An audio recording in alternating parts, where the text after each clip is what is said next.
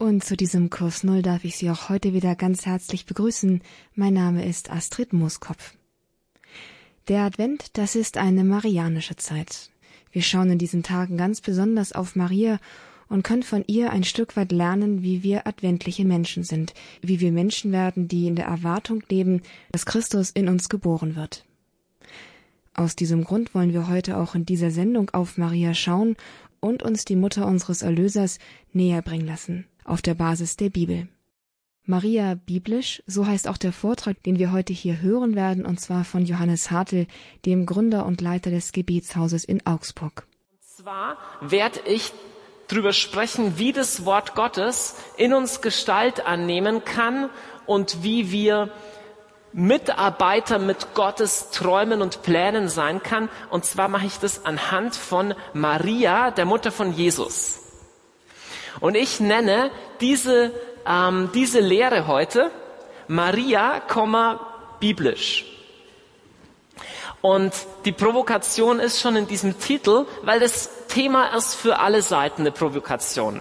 Erstmal für die Freikirchler und Evangelischen unter euch, die werden denken, aha, jetzt kommt der Katholik und will uns katholisch machen. So, früher oder später wussten wir es, sag es soweit. Ja.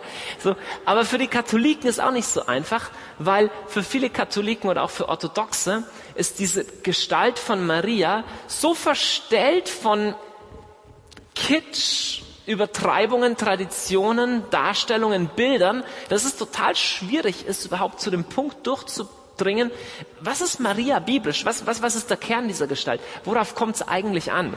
So, und am Schluss werden beide Seiten von euch verärgert und provoziert den Saal verlassen.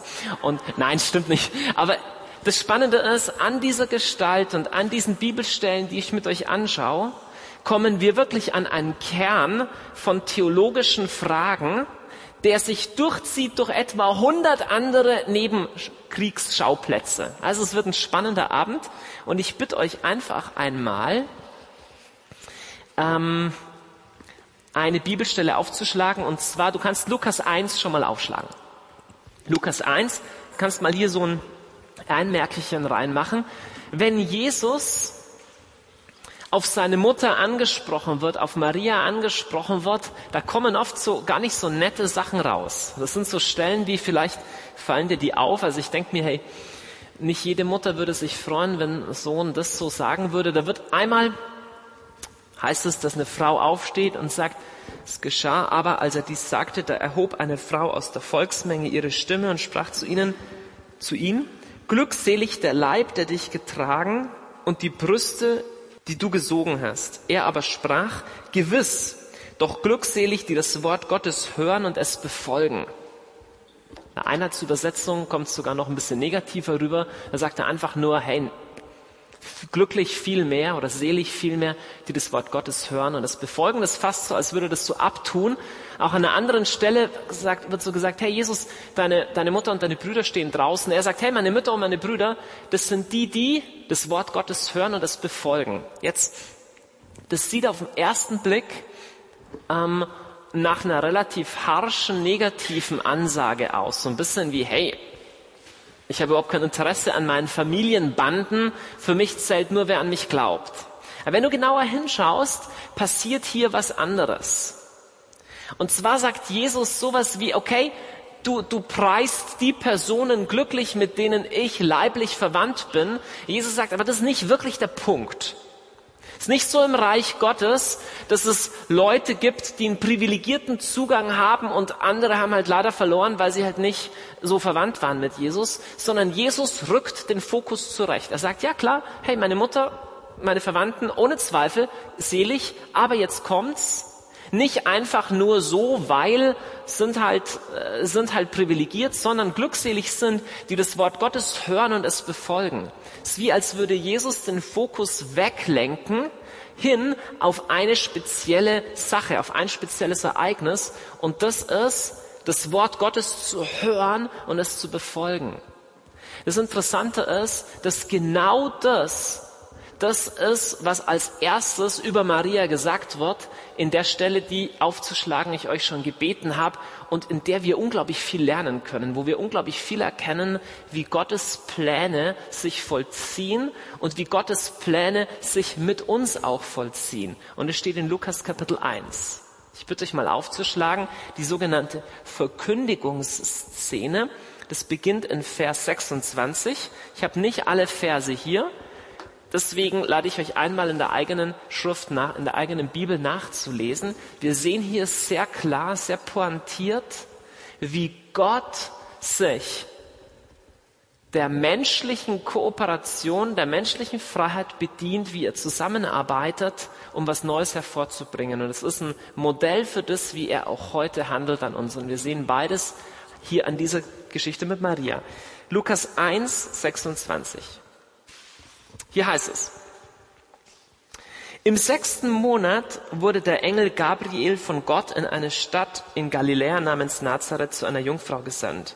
Sie war mit einem Mann namens Josef verlobt, der aus dem Haus Davids stammte. Der Name der Jungfrau war Maria. Der Engel trat bei ihr ein und sprach, sei gegrüßt, du Begnadete, der Herr ist mit dir. Sie erschrak über die Anrede und überlegte, was dieser Gruß zu bedeuten habe. Da sagte der Engel zu ihr, fürchte dich nicht, Maria, denn du hast bei Gott Gnade gefunden. Du wirst ein Kind empfangen, einen Sohn wirst du gebären, dem sollst du den Namen Jesus geben. Jeshua, das heißt Rettung. Er wird groß sein und Sohn des Höchsten genannt werden. Gott der Herr wird ihm den Thron seines Vaters David geben. Er wird über das Haus Jakob in Ewigkeit herrschen und seine Herrschaft wird kein Ende haben. Eine steile Ansage. Kommt so ein Engel, sagt es so zu dir. Maria sagt zu dem Engel, wie soll das geschehen, da ich keinen Mann erkenne?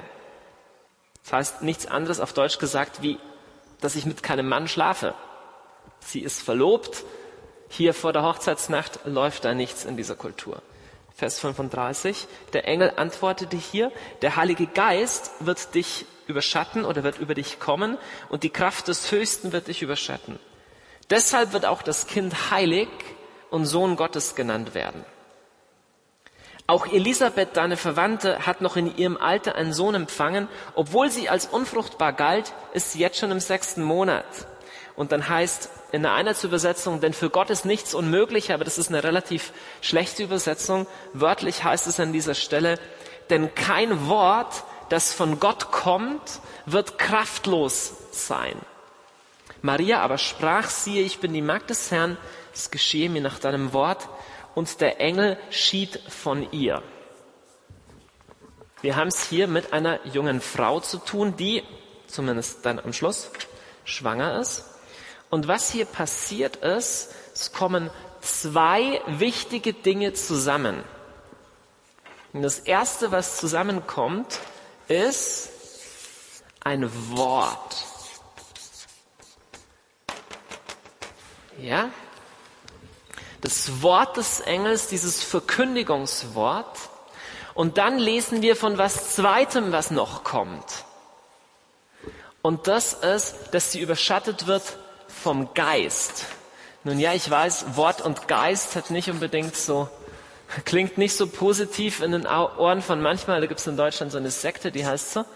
Aber tatsächlich lesen wir hier, dass an Maria das Wort ergeht und dann der Heilige Geist kommt. Alles, was ich heute Abend vorhab, entwickle ich an diesem Bild, in dem wir sehen, wie Gott wirkt und wie er auch heute noch mit uns zusammenwirkt.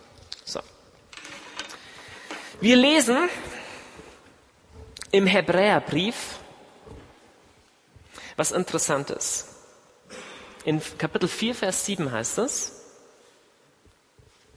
Heute setzte auf neun einen Tag fest, nämlich heute, indem er durch David, wie schon gesagt, nach so langer Zeit spricht, heute, wenn ihr seine Stimme hört, verhärtet euer Herz nicht. Ich will im Folgenden mit euch durch die ganze Bibel springen um dieses Prinzip hier zu veranschaulichen. Und was ist dieses Prinzip? Wenn Gott will, dass das junge Mädchen schwanger wird, er kann das machen. Wenn Gott was Neues in deinem Leben hervorbringen will, er kann das machen.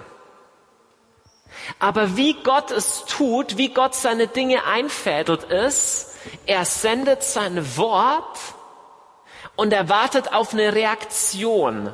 Freunde, das ist so tiefgründig. Wir meinen häufig, okay, wenn der Herr was tun will, soll er mir halt einen prophetischen Eindruck geben. Wenn der Herr was tun will, naja, wegen meiner soll er es machen. Aber der göttliche Plan ist anders. Der göttliche Plan ist, es kommt eine Verheißung, sei es, dass sie in der Schrift steht, sei es, dass es ein direkter prophetischer Eindruck ist oder ein Engel. Aber diese Verheißung wartet auf eine Reaktion. Und wir sehen hier in dieser Geschichte mit Maria, dass die Reaktion kam. Mariens Herz war nicht verhärtet, sondern heute, wenn ihr seine Stimme hört, verhärtet das Herz nicht. Sie hätte ja auch sagen können, hey, davon will ich nichts wissen, hör auf mit diesem komischen Zeug. Sie stellt nur eine Rückfrage, wie das passieren soll. Aber der springende Punkt, auf den ich raus will, ist, in dieser Geschichte Lukas 1, wann ist sie schwanger geworden? Vor, während oder nach der Verkündigung? Der springende Punkt ist auf jeden Fall nicht vorher. Der Engel sagt, du wirst einen Sohn empfangen. Es ist nicht, dass er sagt, übrigens, ob du willst oder nicht, du kriegst jetzt ein Baby. Es kommt erst das Wort, das wartet auf eine Reaktion und dann kommt der Geist. Und dieses Wort nenne ich einfachheitshalber einfach mal Ja. Sie hat in diesem in dieser Situation nicht wirklich Ja gesagt, sondern sie sagt, hey, ich bin die Magd des Herrn. Das heißt auf Deutsch gesagt, ich stehe zur Verfügung, ich bin bereit. Ja, der Punkt ist, erst wo dieses Ja von ihr kommt, wird dieses Wort vom Geist in die Tat umgesetzt. Und genauso funktioniert es bei uns. Das ist so witzig, Maria ist der totale Zankapfel zwischen den Konfessionen. Weißt du warum? weil es dabei um die Frage geht eigentlich, ob Gott in seiner Gnade und Souveränität einfach alles selber macht oder ob er so Menschen braucht, die irgendwie mithelfen.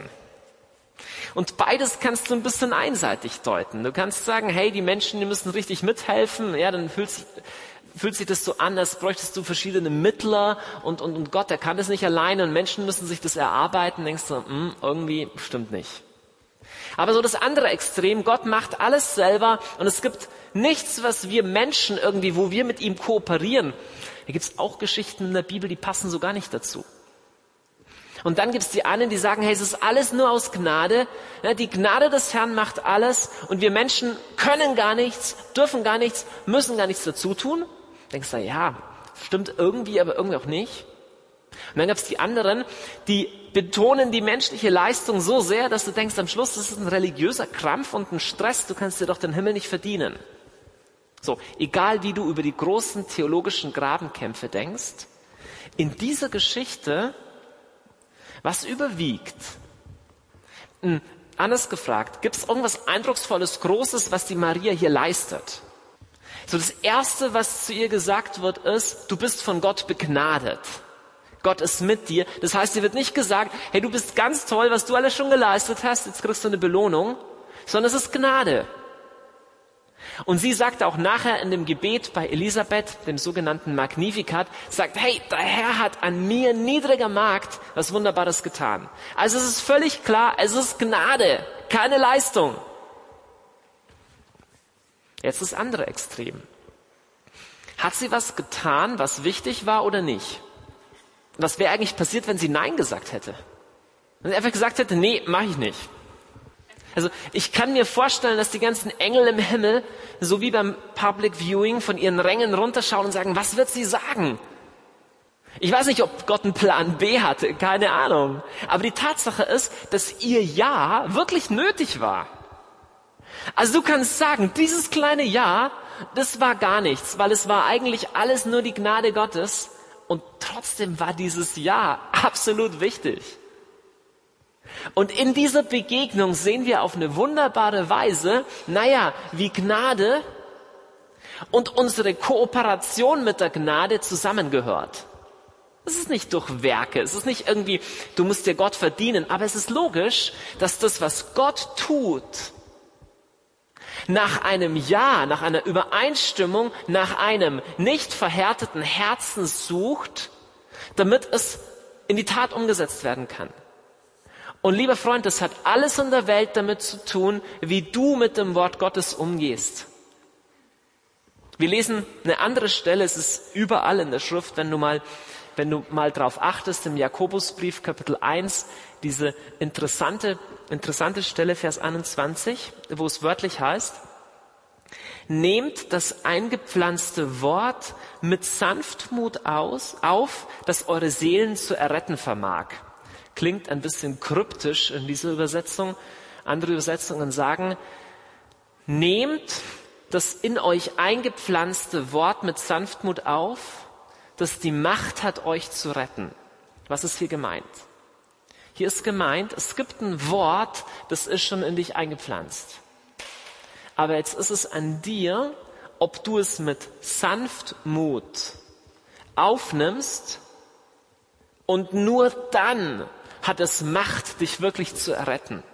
Und das heißt auf Deutsch gesagt, lieber Freund, dadurch, dass du die Bibel einfach liest, dadurch, dass du die Bibel im Gottesdienst hört, hörst, passiert noch gar nichts. Dadurch, dass jemand ein prophetisches Wort für dich hat, alleine, passiert noch gar nichts. Dieses Wort wartet auf ein Ja in dir, damit der Heilige Geist kommen kann. Man kann sogar wörtlich so sagen, Wort plus Ja setzt den Heiligen Geist frei. Jesus sagt, diese meine Worte, sagt über seine Worte, diese meine Worte sind Geist und Leben.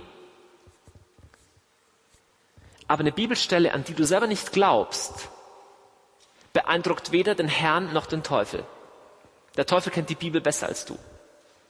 Eine Bibelstelle, mit der du nicht übereinstimmst, verändert gar nichts in dir. Du kannst 20 Mal lesen, dass der Herr dich liebt, dass er dich frei gemacht hat. Wenn es in dir keine Übereinstimmung mit diesem Wort gibt, hat der Heilige Geist nicht die Möglichkeit, das in dir hervorzubringen.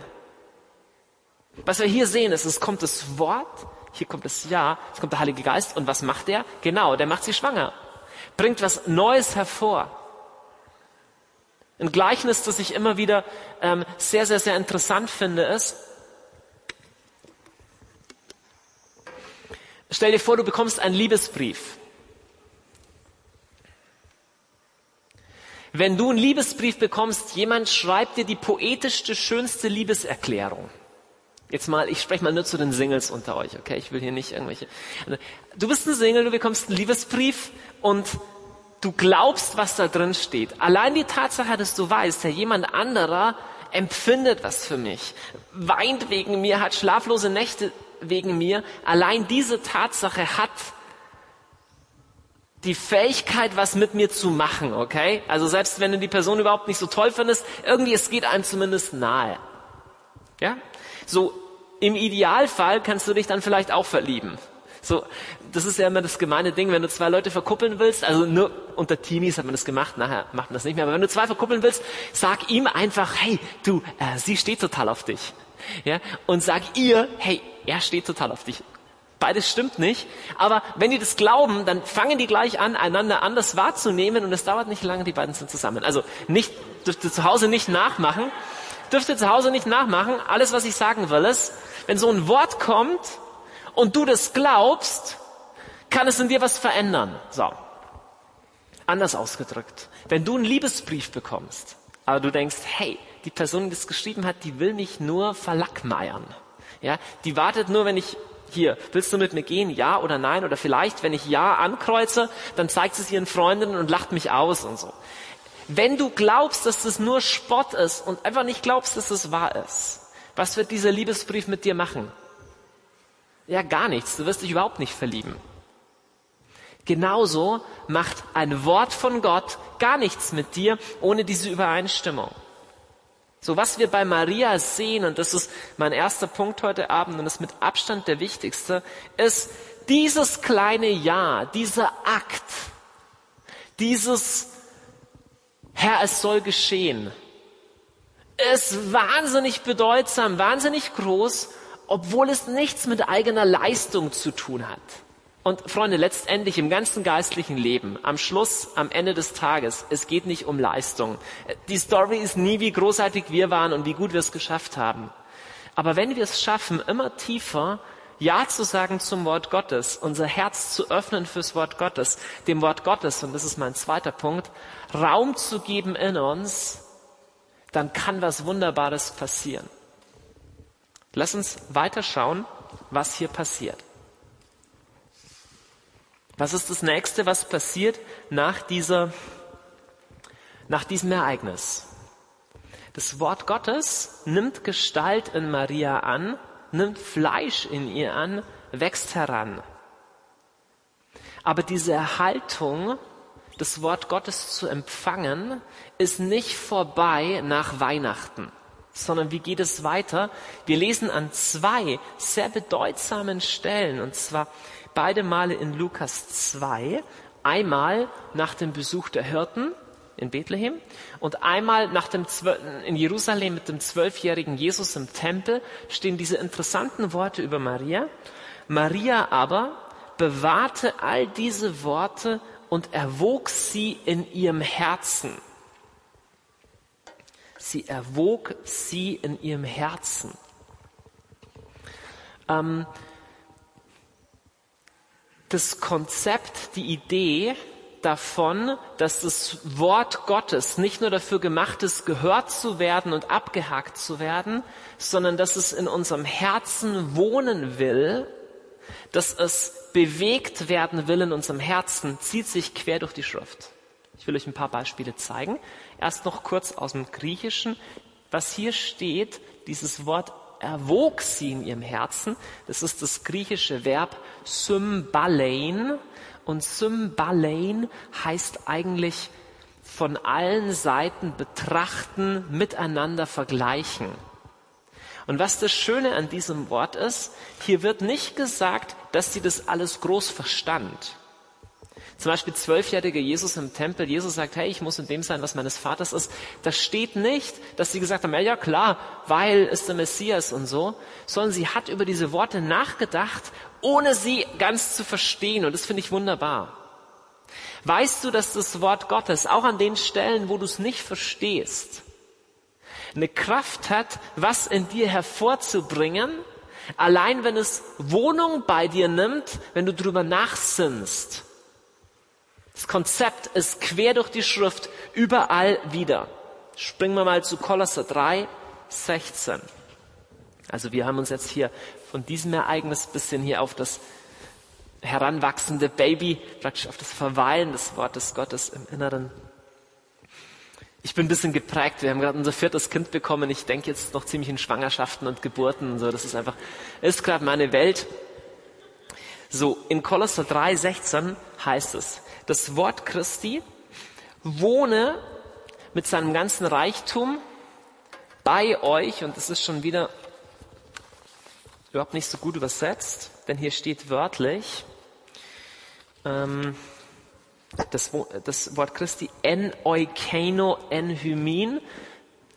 Oikeno heißt zu Hause sein, en oikeno heißt darin zu Hause sein, Enhymin in euch. Das ist wie eine dreifache Betonung. Hier wird erstens gesagt, das Wort Gottes soll wohnen.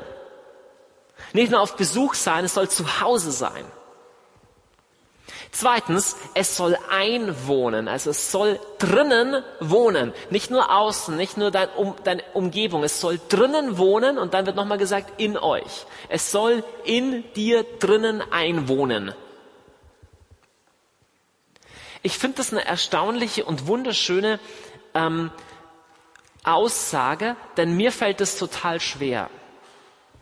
Wir leben in einer Kultur, in der wir weniger Zeit uns nehmen, um gescheit zu lesen, als je zuvor in der Menschheitsgeschichte. Ne, speziell durch das Internet. Wir sind mit einer Flut von Texten umgeben. Ich kenne auch so in meinem Bekanntenkreis, ich kenne nicht so viele Leute, die überhaupt ganze Bücher noch durchlesen. Also ich spreche nicht von Romanen, sondern von, von irgendwelchen sachlichen Büchern. In der Regel sagst du, hey, worum geht's? Liest einen Klappentext, blätterst ein bisschen drumrum oder liest dann Wikipedia-Artikel, worum es da eigentlich geht. Aber wir nehmen uns, und das sage ich nicht anklagend, das ist einfach die Kultur, in der wir leben, wir nehmen uns wenig Zeit, einen Gedanken tatsächlich noch aufzunehmen. Und genauso gehen wir mit dem Wort Gottes auch um. Weißt du, dass das Wort Gottes von dir nicht nur verstanden und gelesen sein will, sondern es wohnen will in dir. Es ist wie ein eigenes Wesen, das bei dir zu Hause sein will. Ich erinnere mich noch so gut, ich hatte eine Phase, die ist leider schon ein paar Jahre her, hatte eine Phase, wo ich jeden Morgen zusammen mit meinem Sohn Samuel eine Bibelstelle auswendig gelernt habe. Und irgendwann habe ich nicht jeden Tag eine neue auswendig gelernt, sondern die alten wiederholt. Aber es gab eine Zeit lang, wo ich so, weiß ich nicht, 100 oder 150 oder so auswendig gelernt hatte. Ist nicht wahnsinnig viel im Vergleich zu dem, was in der Bibel insgesamt drin steht. Aber ich habe wirklich gemerkt, wie allein durch dieses Auswendiglernen das Wort Gottes anfing in mir zu wohnen. Das Wort Gottes will in dir wohnen. Ähm, darüber gäbe es viel zu sagen. Ich habe gesagt, dass wir in einer Kultur leben, in der wir uns wenig Zeit nehmen, über das Wort Gottes nachzusinnen, das Wort Gottes aufzunehmen, aber wir gehen mit Menschen genauso um. Ja, du hörst jemand anderem zu, aber eigentlich hörst du nicht zu, weil du überlegst im Kopf schon, was du entgegnen kannst. Ja? Kennst du jemand, der so ist? Ja, ich, ich neige da voll dazu. Oder jemand sagt was und schon beim ersten Satz weißt du, ah ja klar, du willst auf das raus und entgegnest schon wieder. Ja, wir nehmen uns häufig wenig Raum, den anderen sein zu lassen. Und ich weiß, das ist nicht, nicht so eine ganz logische Lehre an allen Stellen heute, aber kleiner, kleiner Ausschweifer von dem Thema. Ich glaube, dass es im tiefsten was mit der Berufung von einer Mutter und Mutterschaft zu tun hat, einem Menschen Raum zu geben, einem Menschen Lebensraum zu geben, auch zuzuhören. Heißt nicht nur, dass das nur Frauen können oder nur Frauen sollen oder sowas, da, wo wir einem anderen im Zuhören Raum geben, kann Leben entstehen.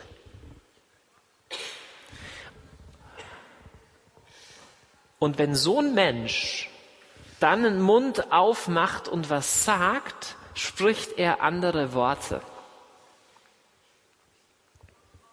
Man hört manchen Leuten ab, dass seine oder ihre Worte aus dem Schweigen geboren sind oder aus dem Hören geboren sind. Damit meine ich nicht, dass es unbedingt immer ein introvertierter Mensch sein muss.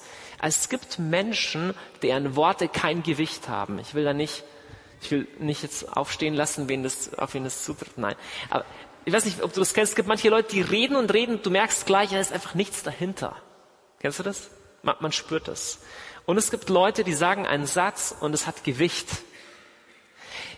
Du liest die Worte Jesu, jedes Wort hat unendliches Gewicht.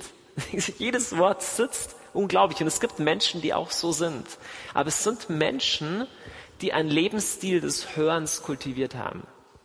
Die vorher hören. Freunde, ich glaube, dass viel von unserem Predigen, von unserem Lehren, auch muss ich mich selber immer hinterfragen, aus viel Reden geborenes und aus wenig Schweigen geborenes. Wenn du dir Zeit nimmst zu hören, so lange zu hören, bis du wirklich was gehört hast, haben die Worte, die dann rauskommen, Gewicht. Wir lesen das an Maria, die sagt fast gar nichts, aber sie sind nach über diese Worte und sie ist absolut fruchtbar für das, was der Herr für sie vorgesehen hat in seinem Plan, in seiner Heilsgeschichte. Ähm, ich glaube, dass einer der Gründe, warum heute unsere Lehre und unsere Theologie oft so schal und so schlecht ist, wirklich der Grund ist, dass wir zu beten verlernt haben. Bis hinein ins hohe Mittelalter wurde Theologie und Philosophie an Klöstern betrieben. Sonst nirgends. Das heißt, das Beten und das Hören auf Gott war nicht getrennt von dem Sprechen über Gott. Du kannst nicht über Gott sprechen, wenn du nicht über Gott schweigst. Und damit sage ich nicht, okay, wir müssen alle die ganz stillen Mäuslein werden. Ähm, es gibt Wüstenväter, so des fünften Jahrhunderts, die gesagt haben, jemand kann den ganzen Tag reden, aber in seinem Herzen Stille mit Gott halten. Und es gibt Leute, die nicht viel rausbringen, aber nicht wirklich hören, nicht wirklich ein inneres Schweigen haben. Ich weiß, es ist ein bisschen bildhaft, ein bisschen metaphorisch zu sprechen von einem, von einem inneren Schweigen, aber es gibt sowas wie einen inneren Raum des Schweigens, inneren Raum des Hörens. Dieser innere Raum in dir kann vollgemüllt sein mit allem, dass das Wort des Herrn gar nicht kommen kann. Jesus spricht von einem vierfachen Acker und drei von diesen vier Ackern, da kann er den besten Samen reinsehen. Es kommt nichts raus, da ist gar kein Raum. Dieser Akt, das Wort Gottes mit einem sanften Herzen zu empfangen, wirklich zu hören und Ja zu sagen, ist das Geheimnis für übernatürliche Fruchtbarkeit. Ist das Geheimnis dafür, dass der Heilige Geist freigesetzt wird.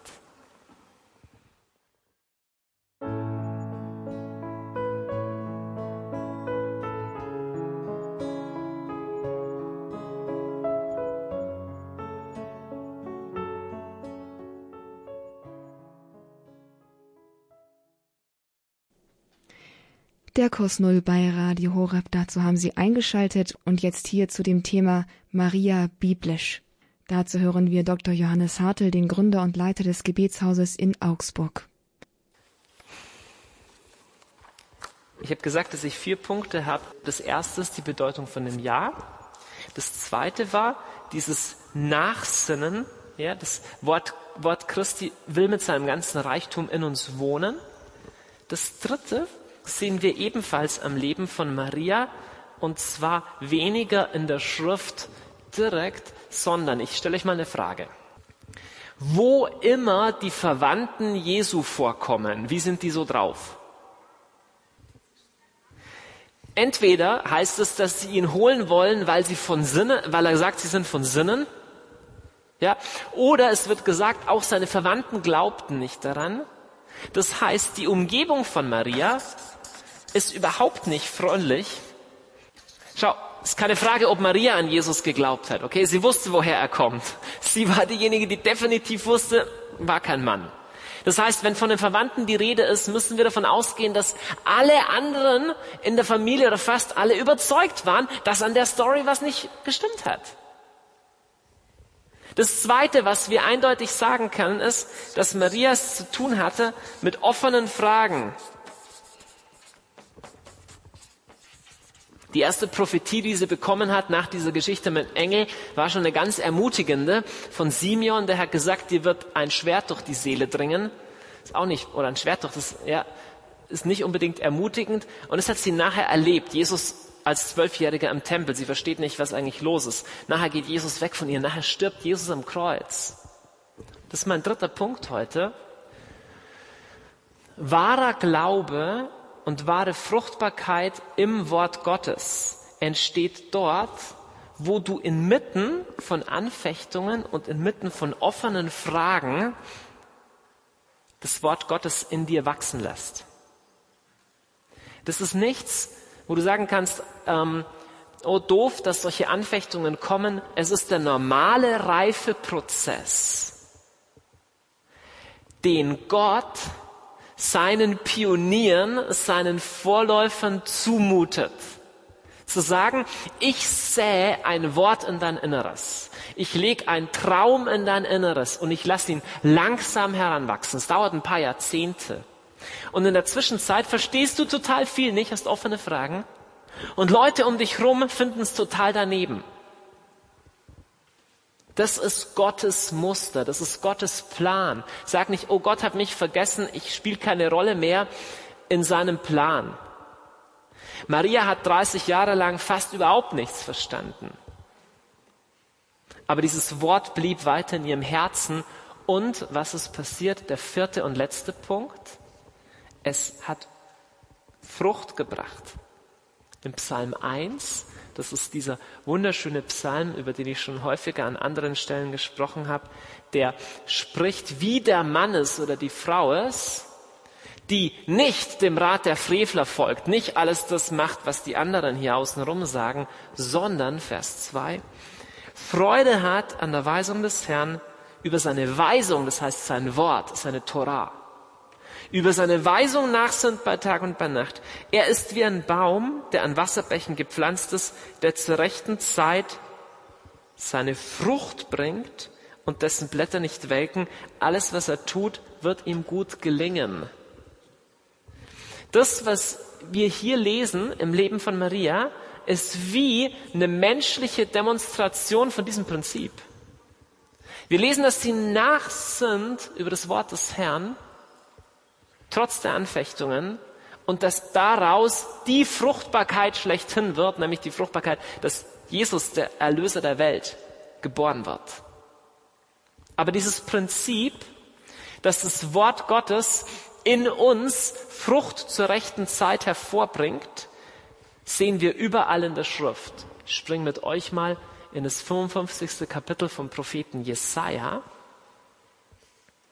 Was hat der Engel nochmal gesagt über das Wort Gottes?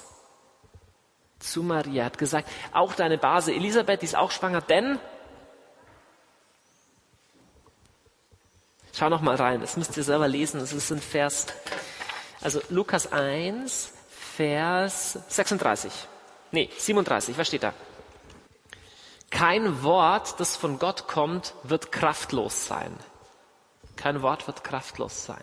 Das ist ein ganz klassisches alttestamentliches Konzept, wo es heißt, Jesaja 45, 55, Vers 10, denn wie der Regen und der Schnee vom Himmel fällt und nicht dorthin zurückkehrt, sondern die Erde tränkt und sie zum Keimen und Sprossen bringt, wie er dem Sämann Samen gibt und Brot zum Essen, so ist es auch mit dem Wort, das meinen Mund verlässt. Es kehrt nicht leer zu mir zurück, sondern bewirkt, was ich will und erreicht all das, wozu ich es ausgesandt habe. Ist vielleicht die totale Wiederholung für dich, aber weißt du, dass das Wort Gottes, jedes Wort Gottes, das du liest, die Kraft und die Macht hat, in dir genau das hervorzubringen, was es aussagt. Nochmal, was ist hier für ein Vergleich? Das Wasser von Regen und Schnee kehrt nicht leer zurück, so kommt man runter und dann ist es wieder weg, sondern es bringt die Erde zum Keimen und Sprossen. Wenn du das Wort Gottes hörst oder liest, möchte das Wort Gottes in dir das hervorbringen, was es aussagt. Mal ein Beispiel. Da liest du in Psalm 16, vor deinem Angesicht herrscht Freude in Fülle. Oder du liest in Römer 5, wir sind reingewaschen. Jetzt hast du zwei Möglichkeiten. Du kannst entweder dieses Wort lesen und sagen, ah, von wegen. Für mich total dreckig. Von wegen Freude in Fülle. Ich bin total depressiv. Aber das Wort Gottes hat die Sehnsucht, wie Regen und Schnee vom Himmel fallen und nicht leer dorthin zurückkehren. Genau das auszu, genau das auszuführen, genau das zu bewirken, was es sagt. Kein Wort, das von Gott kommt, wird kraftlos sein. Aber es bedarf einer Zustimmung bei dir. Es bedarf eines sanftmütigen Herzens, haben wir in Jakobus 1 gelesen und in Hebräer 4, verhärtet nicht euer Herz. Weißt du, wie du dein Herz verhärtest? Indem du sagst, oh, ich kenne das schon alles. Das ist wieder so eine Bibelstelle, aber weißt du, mir geht's gerade schlecht. Es erfordert Demut, es erfordert ein weiches Herz zu sagen, okay, einmal mehr Herr, ich brauche dich, bewirke das in mir. Nimm dir das Wort zu Herzen, das in dich eingepflanzt wurde und das die Kraft hat, dich zu retten. Wer von euch braucht manchmal Rettung? Damit meine ich nicht, okay, ich bin in der Hölle und hoffe, dass ich in den Himmel komme, sondern im Kleinen. Ja, Errettung aus deinen Ängsten. Errettung aus den bescheuerten Gedanken, die du nicht los wirst, aus diesen bescheuerten Versuchungen, die du nicht los wirst. Das Wort Gottes hat Kraft, dich zu erretten. Aber, lieber Freund, nur da, wo du gläubig Ja sagst dazu und das erfordert Demut. Es ist oft viel leichter in der Bitterkeit zu bleiben. Ah, ich habe es gleich gesagt, es funktioniert nicht. Und äh, immer das Gleiche. Mit Sanftmut nimm dir das Wort zu Herzen, das die Kraft hat, dich zu retten. Ich komme zum Ende. Vier Vorschläge für die Praxis.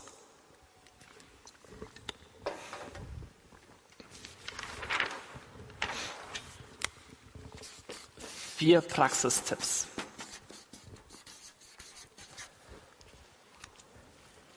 wie wir einüben können, so eine Haltung zu haben, das Wort Gottes in uns wohnen zu lassen, eine Haltung, wie wir sie hier in Lukas 1 bei Maria sehen. Das erste ist einfach nur eine Frage an dich. Welches Schriftwort wächst in dir? Hä? Was mache ich damit? Schau mal her, ist dir schon mal aufgefallen, dass du die Bibel so oder so lesen kannst? Du kannst die Bibel lesen wie ein Roman und das ist nicht verkehrt.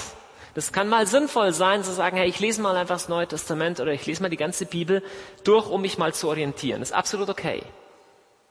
Aber es ist noch nicht der, das Endziel, ist noch nicht der Gipfel. Der Gipfel ist, das Wort Gottes zu lesen mit einem Herzen, das Ja sagt. Nicht jede Art, die Bibel zu lesen, ist Gebet, aber du kannst betend die Bibel lesen. Und wenn du das tust, wirst du was merken. Du wirst merken, dass Schriftworte anfangen, in deinem Inneren zu wachsen. Ich will kurz beschreiben, was ich damit meine, und dann will ich fragen, wer das schon mal erlebt hat.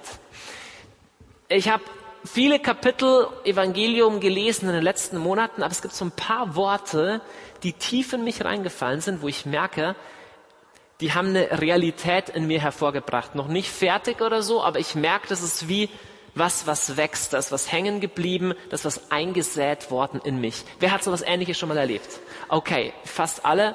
Ähm, ich will dich einfach heute fragen, was ist das Bibelwort, das momentan in dir heranwächst? Es hat viel damit zu tun, erstmal hellhörig zu werden, zu sagen, okay Herr, was ist das, was ich in der letzten Zeit über dich verstanden habe? Wenn mir nichts einfällt, nicht deprimiert sein, aber einfach sagen, Herr, ich will das nächste Mal, wenn ich die Schrift lese, nicht einfach nur drüber lesen, sondern ich will hören, was ist dein heiliger Wort Gottes Samen für mich heute? Okay? Kann eine Praxisübung sein in der Art und Weise, wie du mit der Schrift umgehst. Schrift, das Wort Gottes will bei dir einziehen, will tatsächlich Fleisch annehmen in dir. Die zweite Frage, die du stellen kannst, geht in die gleiche Richtung und zwar heißt es, welcher Traum wächst gerade in dir? Ich kürze mal nur ab, welcher Traum? Was meine ich damit? Anfang des Jahres diese Lehre gehalten, was ist dein Traum? Genauso wie du ein Schriftwort haben kannst, das der Herr dir besonders aufs Herz legt und das nach und nach in dir Gestalt annimmt, kann es auch eine göttliche Vision geben. Stell dir nicht gleich den Engel vor, sondern einfach ein kleiner Traum, den Gott in dein Herz gelegt hat. Sowas wie, was dir im Gebet immer wieder kommt. Sowas, was dir unter den Nägeln brennt. Sowas wie eine kleine Vision, die heranwächst, wo du denkst, das wäre genial, wenn es das gäbe. Auch hier die Frage, welches prophetische Baby wächst gerade in dir heran? Du musst gar nicht so viel machen, dass das wächst. Eine Mutter, die schwanger ist, die muss nicht die ganze Zeit an das Baby denken und sagen, jetzt wachs mal heran. Es genügt, dass es weiß, dass es da ist. Aber lenke mal deinen inneren Blick auf dieses Baby und vergiss es nicht ganz. Ja, kann einfach eine Frage sein, auch im Gebet, Herr, welchen Traum lässt du in mir heranwachsen? Die dritte, nochmal noch praktischere ähm, Empfehlung für unseren Alltag nenne ich einfach Zeit für Schweigen.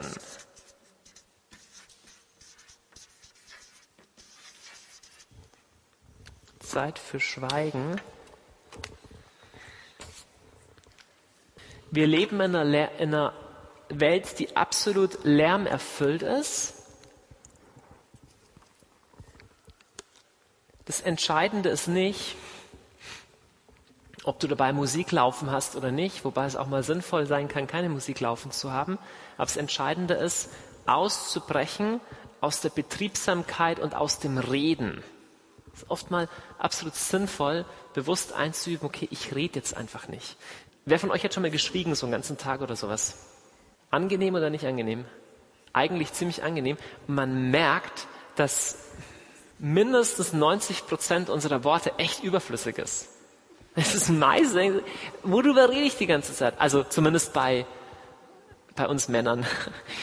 ähm,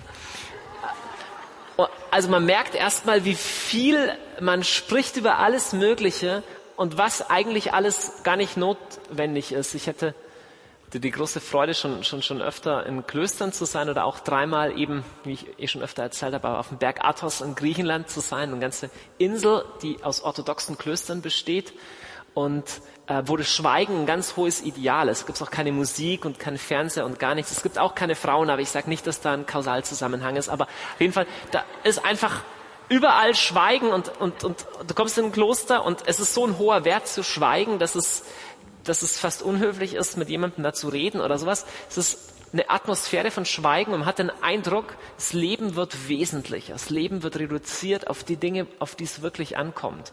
Ein Wüstenvater hat gesagt, wenn wir schweigen, lernen wir, dass wir nur Pilger auf der Erde sind. Schweigen heißt Pilger zu sein. Finde ich sehr interessant. Wo, wo ich bewusst schweige, gehe ich einen Schritt raus aus der normalen Betriebsamkeit der Welt und merke, hey, diese Welt vergeht und in ein paar Jahren bin ich tot. Ich, ich gehöre nicht hierher. Mein eigentliches Leben besteht aus mehr aus dem, was mich hier umgibt. Im Schweigen passiert unglaublich viel.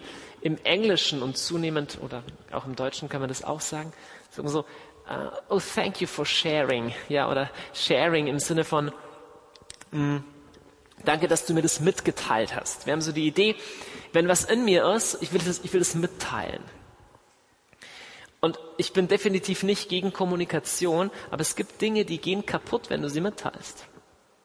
Ja? Nicht alles in deinem Herzen ist dafür gemacht, mitgeteilt zu werden. Es gibt, es gibt ein Geheimnis, das du mit dem Herrn hast, das du nie vollkommen mitteilen kannst und es würde kaputt gehen, wenn du versuchen würdest, es, ähm, es, es mitzuteilen. Manche Sachen sind gut für eine bestimmte Zeit oder auch für immer im Schweigen bewahrt zu bleiben. Im Schweigen können Sachen heranwachsen. Ich weiß, ich bin nicht der Richtige, über das Thema so viel zu sprechen, deswegen komme ich jetzt zum vierten Punkt. Also, gerade für Leute wie mich, die viel reden und schnell reden, ist unglaublich wichtig, Schweigen einzuüben. Also ich predige dazu mir selbst. Der vierte und letzte Punkt ist einer, der sich wunderbar umsetzen lässt, wenn du mit anderen Menschen zu tun hast. Und viele von euch haben das ja. Ähm, sei es, dass du Familie hast, verheiratet bist oder Freunde hast oder wie auch immer. Und das ist eine Haltung, die eigentlich zutiefst kontemplativ ist, aber die du immer tun kannst. Und diese Haltung heißt, mehr verstehen wollen als verstanden werden. Das ist extrem schwierig, das umzusetzen. Also mir zumindest fällt das wahnsinnig schwierig, weil ich weiß ja immer schon, was der andere eigentlich meint. Und jetzt will ich nur noch, dass er versteht, was ich meine.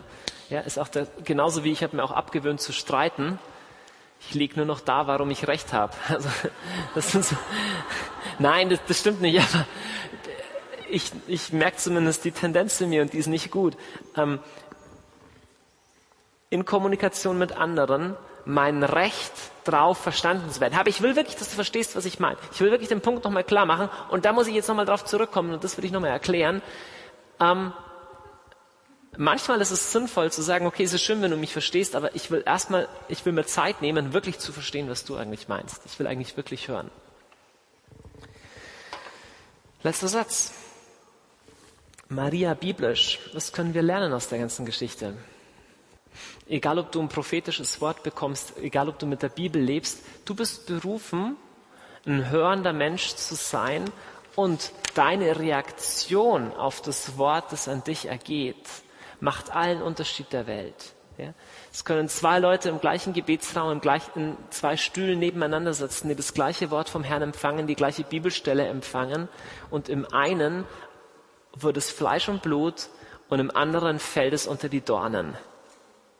Und das Gleichnis vom Sämann beinhaltet, dass der Sämann immer reich ausstreut.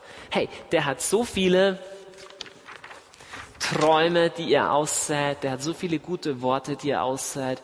Alles, was er braucht, ist ein Herz, das sagt, Herr, hier bin ich. Und zwar nicht nur so ein sentimentales, das ist nett, sondern ein, hey, ich will dieses Wort Ja nehmen, ich will es in mich aufnehmen, ich will es bewegen, ich will drüber nachdenken, nachkauen, trotz Anfechtungen, trotz offener Fragen, die ich habe. Und aus dem wird was Gewaltiges und Großes. Das können wir le lernen aus dieser Figur und aus dieser Geschichte. Amen. Sie hörten einen Vortrag von Dr. Johannes Hartl, dem Gründer und Leiter des Gebetshauses in Augsburg, über Maria, über Maria biblisch. Ein Thema, das jetzt auch gerade in der beginnenden Adventszeit von besonderer Bedeutung ist und uns helfen kann, uns vorzubereiten auf die Ankunft Gottes am heiligen Abend. Möchten Sie diese Sendung vielleicht noch einmal hören oder möchten Sie sie weiterempfehlen? Dann können Sie das gerne tun auf zwei Wegen. Einmal, Sie können auf unsere Webseite gehen unter www.hore.org finden Sie in unserer Mediathek im Kurs Null diese Sendung vom heutigen Datum, wo Sie sie sich herunterladen können oder einfach weiterempfehlen können. Eine andere Möglichkeit ist auch die CD. Sie können bei unserem CD-Service anrufen ab Montag wieder unter der 08328 921 120 und die Kollegen schicken Ihnen dann gerne einen Mitschnitt von dieser Sendung zu. Der Service ist für Sie natürlich völlig kostenlos, wie das gesamte Radio Horeb Angebot. Das ist allein möglich aufgrund Ihrer Beiträge, Ihrer Spenden, Ihrer Opfer und Ihrer Gebete. Ein ganz herzliches Vergelt's Gott dafür. Und damit kommen wir zum Ende unserer heutigen Sendung. Schön, dass Sie mit dabei waren. Ihnen alles Gute, ein gesegnetes zweites Adventswochenende wünsche ich Ihnen, aber für jetzt erstmal ganz viel Freude mit unserem weiteren Programm. Im Studio in Balderschwang war für diesen Kurs Null für Sie Astrid Mooskopf.